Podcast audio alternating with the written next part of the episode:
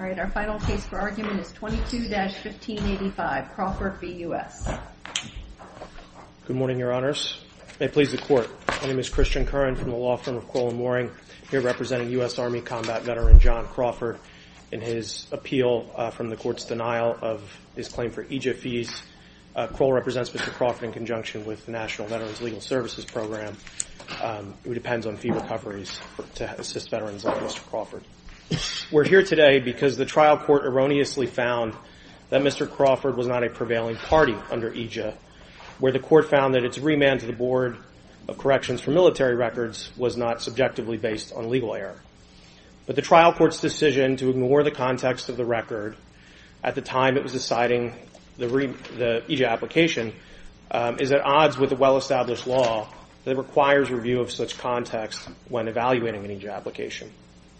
Mr. Crawford brought this case to the Court of Federal Claims through a complaint that outlined clear and manifest errors by the Army, both at the time of his separation and in deciding his uh, application to the Board in 2017. Can I just ask you a preliminary question, because there seems to be a debate among between the parties on what the appropriate standard of review is.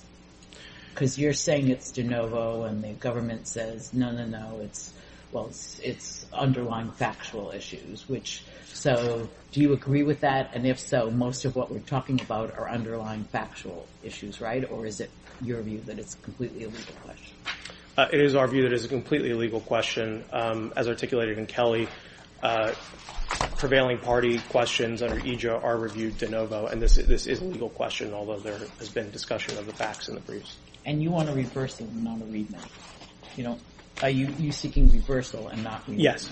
Okay, and you don't think a remand would be necessary because we could find all, we can make all of the relevant determinations here? Um, we do, but in the alternative, a remand could be appropriate if the court believes that uh, factual development needs to take place. Well, what do we need to find in order to rule in your favor on a reversal? Uh, to reverse the trial court, you would need to find that the context of the record uh, shows that the remand was actually predicated on error, uh, and therefore Mr. Crawford is a prevailing party. And not substantially justified? Correct. Right. Which is something different than error, right? Yes, and that was not before the court below. But you're content for us to resolve substantial justification if you went on prevailing party? I think the court has the authority to do that, yes. And you've Uh, adequately briefed it as far as you're concerned? Yes. On the um, prevailing party, of course, the judge in the Court of Federal Claims is the one who did the remand and then reviewed your application under EAJA, and she said it was not for agency error.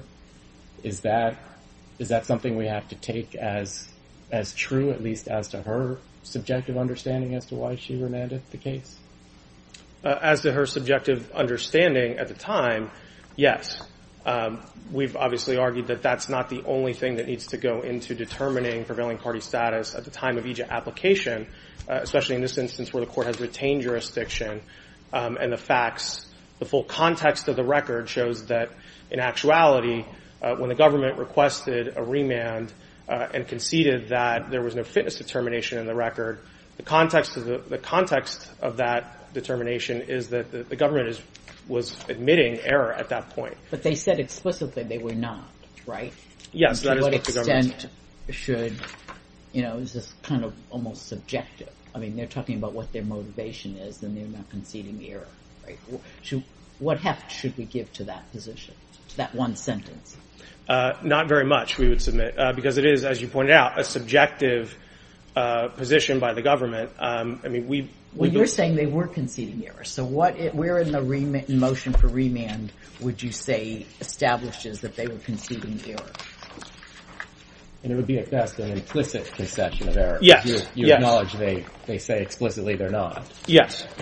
Uh, Appendix 43 on the remand motion, um, the government does they explicitly start out by saying that the motion is predicated upon the interest of justice.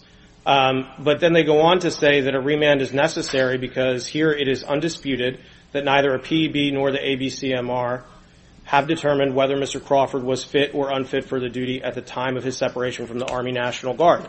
Thus, even if Mr. Crawford could demonstrate an error in the ABCMR's decision or Dr. O'Donnell's decision, the likely relief would be a remand to the ABCMR to determine in the first instance whether Mr. Crawford was unfit for duty at the time of his separation from the Army National Guard and entitled to a disability retirement. So your position is they've conceded that the like, at least the likely relief would be a remand to the um, ABCMR to determine in the first instance whether, so they're conceding that wasn't done and it needed to be done. And that was the error. Yes, and that's the error that we've uh, highlighted in our complaint. Uh, this case stems from the fact that Mr. Crawford was erroneously processed in the first instance, as the Army has admitted multiple times.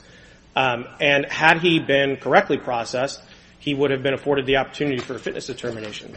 So we need to look at, while the government says the reason for this was judicial economy, judicial economy can mean a lot of things. So the next question is, well, what judicial economy? Why is it judicially economic? The government explicitly says it's judicially economic because there was no fitness determination in the record. And then we have to ask ourselves, well, why was there not a fitness determination record? Was it required? And we would submit to you, yes. That is what the board found on remand in 2019. Uh, and that is what one of the Army evaluators explicitly found was not what right looks like in the Army. Uh, it was clear error. Uh, it's no surprise that when we filed a complaint identifying this error, that the government decided to take a remand, and we believe that this is an express acknowledgement that the remand is based on that error. There was some discussion, maybe I'm thinking of a different case, but I think in the briefs about how they, sought this remand before they submitted the administrative record are we supposed to take from that that maybe the Court of Federal Claims judge didn't have sufficient information before her? Or are we supposed to take anything from that timing of doing it before rather than after she could review the administrative record? Um, well, I think what you can take from it is that, yes, the administrative record had not been produced at that time. Uh, we, don't fault the judge for, at that time, not expressly finding an error. Certainly, um, we, believe we've identified the errors in the complaint, so she had that in front of her. Um, but at the time, late, now we go to the time of EAJA application, when she has all of that context, we would submit that the error is then evident and, and should have been evident to her that at the time the government was requesting remand, it was actually, in fact, under the standard of Kelly and Davis, predicated on error. So you do a look back on the, in deciding each. and she had the opportunity to do a look back. Uh, we think so, yes. We, we have to take the, the standard is clear that at the time of each application, the full context of the record needs to be considered. You, you referenced judicial economy. It seems like the government wanted the court to remand, at least expressly based on judicial economy, whatever that means. But if we, if we taking our look back think that there were some interests of judicial economy that were not directly related to agency error. So essentially the remand was for mixed reasons, for judicial economy not relating to the error and the error. So it's some of both. Is that sufficient for you to meet your burden to be a prevailing party? Uh, we believe so, yes. Uh, the, law cited by the government even uh, expressly acknowledges that a remand based solely on judicial economy um, would not we would not be able to meet our burden if it was solely based on judicial economy. But here, in, your scenario where there's a mixed bag, we believe that meets the burden, yes. So that case, and I forget which one it is, that implies that you're right. But have we ever expressly addressed that question partially for judicial economy and partially for agency error? I, I do not believe that has been expressed. Isn't there an overlap? I mean, I'm, I'm thinking about, since you suggested, how we would address it if we did there's necessarily, maybe not in all instances, but in others, judicial economy and both the fa- there's an overlap in the factors. Absolutely. Uh, there's, I, I, don't think there's any question that there could be uh, economy in going back to correct an error, right? Or, economy in, identifying an error. Um, and that's why I think that, you know, it being solely based on error doesn't get you there. But if there is a mixed bag, that, that, you know, as I said, judicial economy in and of itself could mean anything right? Well, that's what I'm having a hard time thinking about what would be judicial economy that's not based on error. But maybe there's, Judge Stark can probably come up with something. All right. How about in terms of the record we can look at? It's unclear to me whether the government is disputing this, but, but you say at the time of the uh, EAJA application to figure out what the basis of the remand was, the judge is not limited to only the evidence that was in front of her at the time of the remand decision, right? Correct. Um, and I think you further say she could consider everything that's in the record up until that moment of considering the EAJA application. Is that right? Yes, that's correct. And which of our authorities would you point to for that proposition? Um, uh, the Davis case uh, talks about looking outside of the four corners of the remand order, um, and Kelly as well uh, talks about examining the record. Um, those are the two primary cases that we relied on. Uh, I think also the, not a Federal Circuit case, but the the Blue case that we cite, the Court of um, Appeals for Veterans Claims, uh, really articulates it well, uh, where they talk about there's kind of two decision points, right? There's a decision point at the time of remand, and there's a decision point that the EAJA fact finder has to make a decision. And the EAJA fact finder has maybe different facts than are at the time of remand. And in that case in particular, uh, the remand order explicitly disclaimed error, said that we don't find any error. But there the court found uh, that there was, in fact, an error that predicated the remand. Um, and that's exactly the type of analysis uh, that we think applies here. He was pro bono for a while, right? Mr. Crawford? Yeah. Yes. In his first application to the ABCMR, Uh, or the board rather, uh, in 2015, he was not represented.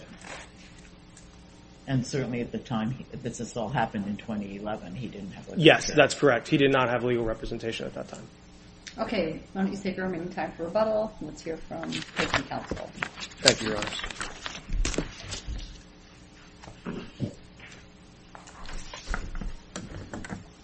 May it please the Court.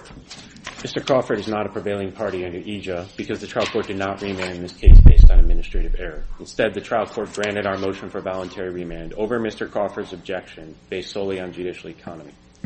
As the trial court succinctly explained in its EAJA decision, Mr. Crawford... I think my problem is both page 43 and 44 of the government's motion for voluntary remand, as opposing counsel argued, seem to admit error and a need for remand in light of the error.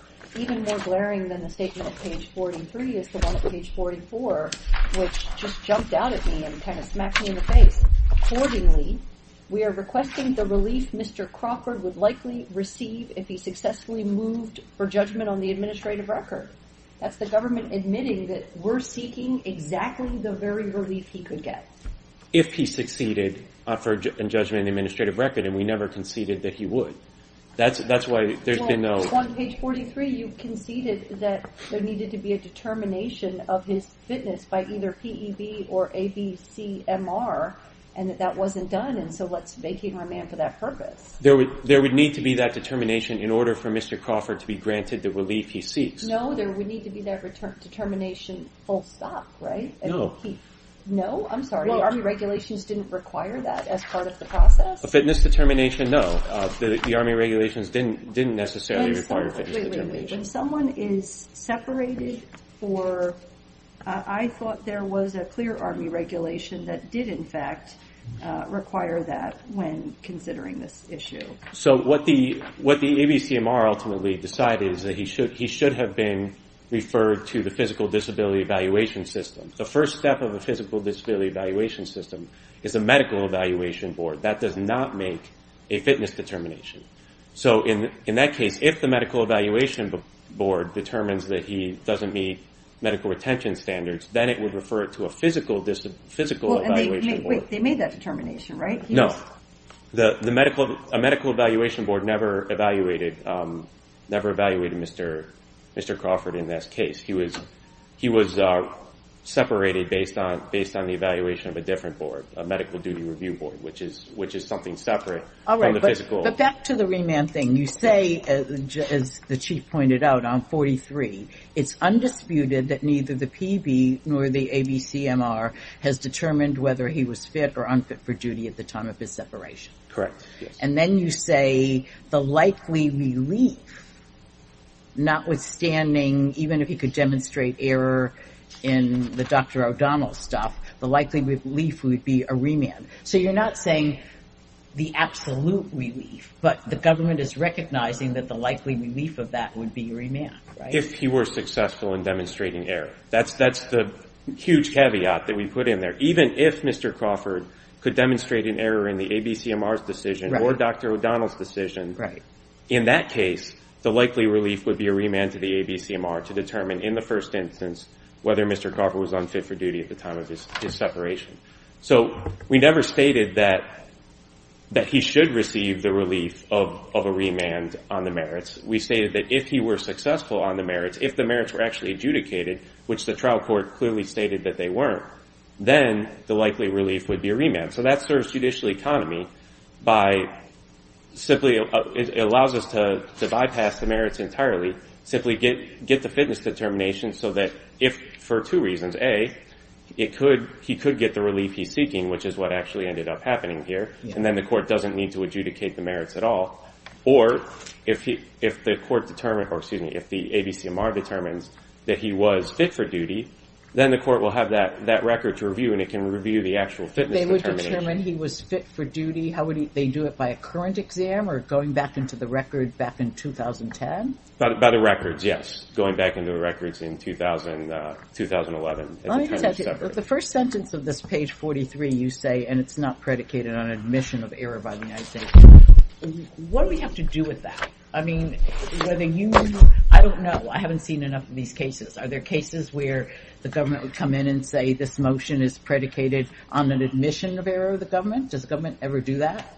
I don't know if we necessarily say that explicitly, but there may be times where we come in and say, such as the Monroe case. That... Um, okay, but are you entitled to any deference? I mean, whether or not you admit error, does that affect our decision making? Obviously, it would make it easy if you admitted error, but if you don't admit error, it's still, we look at the record and we decide what we decide, right? There's no requirement that you admit error in order for the other side to get each of these, right? There's no requirement that we admit error. That shows that we didn't concede error. It doesn't necessarily show whether or not the trial court based the remand upon error. But in this case, the trial court determined correctly that it did not base the remand upon error. Um, so, and so we have no discretion, we have no authority to overturn that decision, right? We can review that decision, right? Uh, this court can review the decision, but what the court shouldn't do, what Mr. Crawford wants the court to do now is go back and look and make the determination that the remand obviated the need for the trial court to make. Mr. Crawford wants the court to go in now and say, there was error. He should have been given a fitness determination, and therefore, he's the prevailing party. But the trial court never substantively considered that issue. The trial court granted the remand solely based for reasons of judicial economy. Was there any dispute, is there any dispute over the fact that he was in fact discharged for failing to meet medical retention standards? That's correct. Okay. And doesn't AR 40-501, 10-25 require a PEB fitness determination for, quote, soldiers pending separation for failing to meet medical retention standards? So if he's being separated not in the line of duty, it would allow him to request a PEB? No, not allow him to request. It requires a PEB fitness. AR 40-501.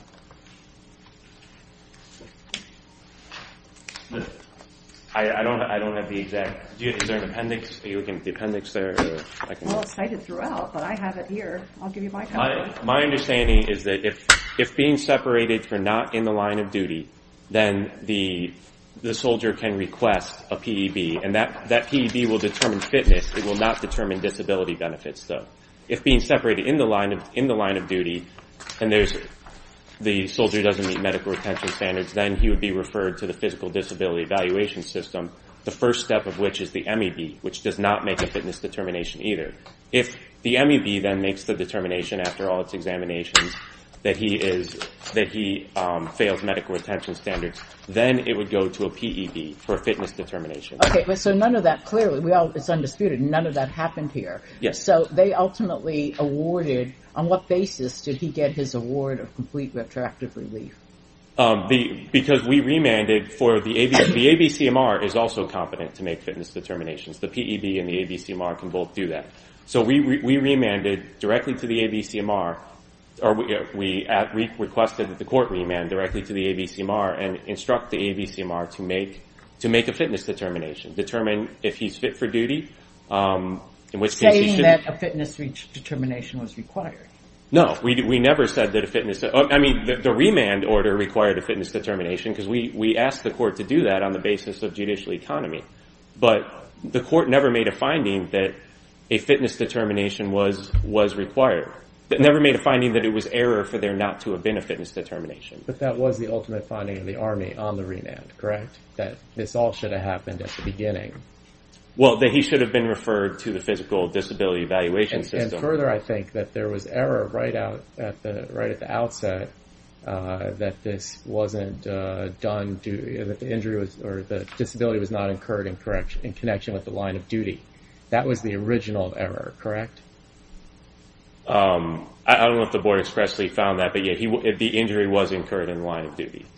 So whether um, the regulations were mandatory or discretionary, uh, the problem for you is that this all started 10 years ago with a fundamental error on behalf of the agency in saying that his PTSD was not incurred in the line of duty when we know now it clearly was.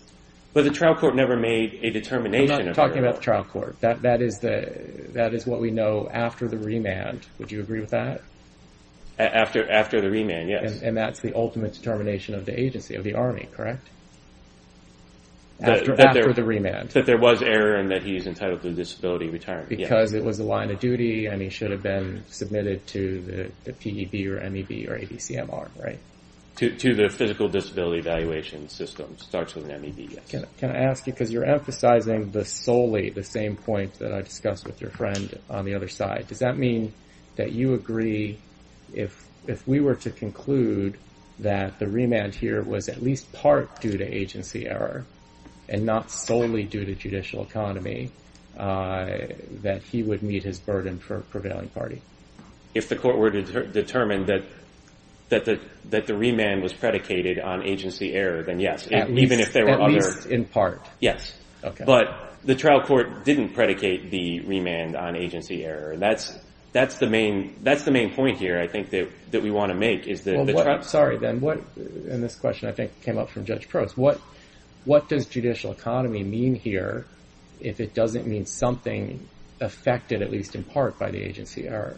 Well, in this case, it meant that the trial court doesn't need to determine whether or not Mr. Crawford was entitled to a fitness determination. Rather, the fitness determination is going to aid the court in one of two ways. Either by, if the fitness determination is, uh, if he's determined unfit and granted disability retirement, that's likely going to make the case go away, which it did. Or, in the alternative, if he's determined fit for duty, then the trial court's going to have that record to review now. It can review the full case then and determine whether or not the ABCMR um, was rational in determining whether he's fit for duty. So why isn't that an implicit concession that the judicial economy is furthered, at least in part, because we, the Army, fear that it's likely, uh, if we force you to make this determination, uh, Court of Federal Claims, you're going to find that there's agency error. Because the government doesn't walk in and ask for a remand in all cases.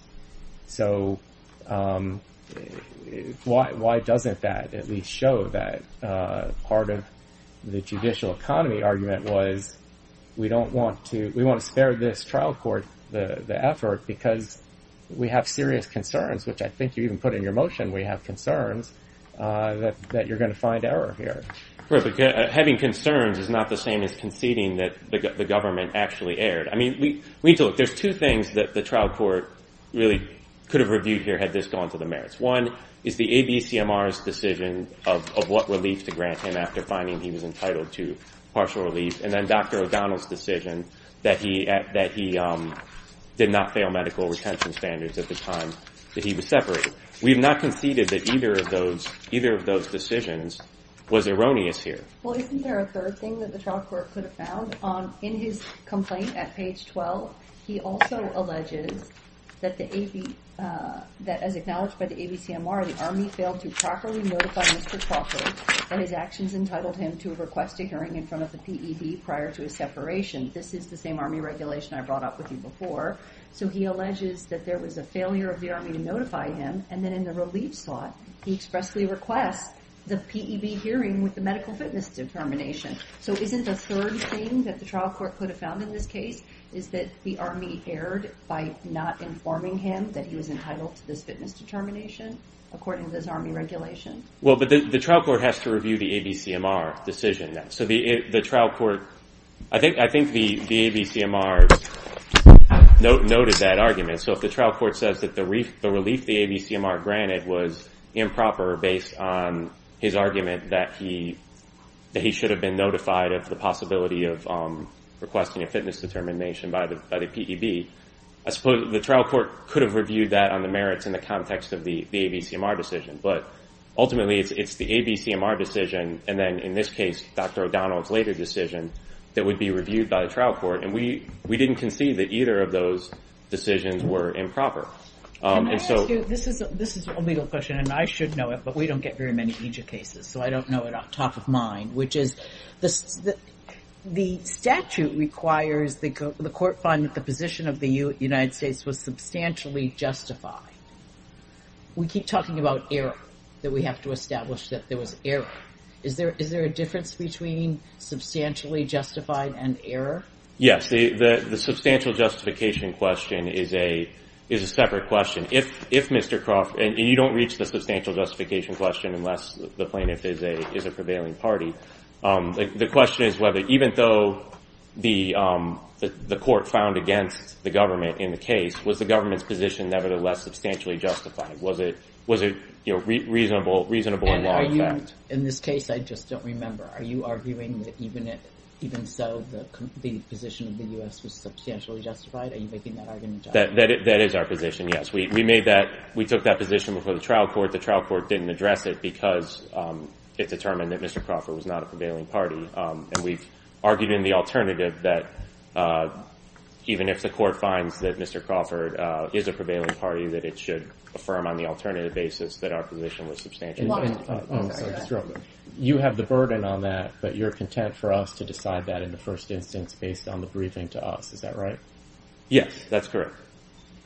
Um, Why do you, if we were to conclude that there was error and that you basically implicitly admitted error, just assume that. I know that's you argue against that. But if we were to conclude that you admitted there was error in the government's failure to uh, give him this fitness evaluation, and that's what the remand was for, what would be your substantial justification then? Well, because the court stated that the government needs to demonstrate that it hasn't taken tenuous positions throughout the litigation. In this case, since the case has gone to the ABCMR, um, the government has been working to try to rectify any errors in Mr. Crawford's separation. The ABCMR granted him relief in the form of processing that could have led to a disability retirement. Dr. O'Donnell ultimately determined that he didn't fail medical retention standards, so he shouldn't be referred to the physical disability evaluation system. And we've uh, explained in our briefing why we believe that that was a reasonable determination. Um, once it came to the trial court, um, we sought a remand, and it was granted. Well, So some light bulbs must have gone on between your going up, and they filed an appeal to the Court of Federal Claims, and you suddenly, what happened between the time you prevailed below, or he lost below, and the time that you asked for a remand? Well, look, we looked at the facts of the case, and we stated this in our reply brief uh, explicitly, um, where we, let me find the exact language here. Um, we said, I mean, we looked at the facts of this. It's at page appendix 59. And so you've got a situation where Mr. Crawford was, um, he was separated because he fa because he failed medical attention standards. Dr. O'Donnell comes in later and says, no, he actually met medical attention standards in 2011. We're not saying that Dr. O'Donnell was wrong or even unreasonable, but nevertheless, we've got these two conflicting views on whether he met medical retention standards, wouldn't it make sense to send this to the ABCMR to make the ultimate fitness determination and allow the court to review that if the uh, fitness determination is, I guess you'd call it unfavorable to Mr. Crawford, even though he would be found fit in that situation. And we said this, although we do not concede that the ABCMR's choice of remedy was an abuse of discretion or that Dr. O'Donnell's subsequent determination was irrational, we recognize the unusual posture of this case and believe that a fitness determination by a competent board would be in the interest of justice. Because there was a conflict in the record and you couldn't justify making it just good for you. I mean, thank goodness. This is the government arguing here. You recognize that you couldn't make an argument because of the conflicting testimony. You couldn't make a good faith argument. No, no, that's not what we, we didn't recognize that we couldn't make an argument. We expressly stated we're not conceding that Dr. O'Donnell's determination on the on the medical retention standards was was irrational. But what what we are saying is that in light of the fact that we've got these got these conflicting decisions, it's the interest of justice that would, that it makes sense for why don't we just have the board make the fitness determination? Why why debate the merits about whether the board should have made a fitness determination earlier or whether the a PEB, he should have gotten a PEB earlier? We don't need to get into any of that. Why not simply give, have the board do a fitness determination and then that obviates the needs to decide the merits. And what Mr. Crawford, the standard Mr. Crawford wants us to do now is even though the trial court um, based its remand order on judicial economy and not on agency error and expressly stated that she never substantively considered the merits of the case, now Mr. Crawford is saying the trial court should have at the EAJA stage now gone and done the analysis that the remand obviated the need for it to do. And that's not what Thompson says. That's not what Vaughn says. Um, and so for those reasons, the trial court's judgment should be affirmed. Okay, thank you. Mr. Curran, do you testimony?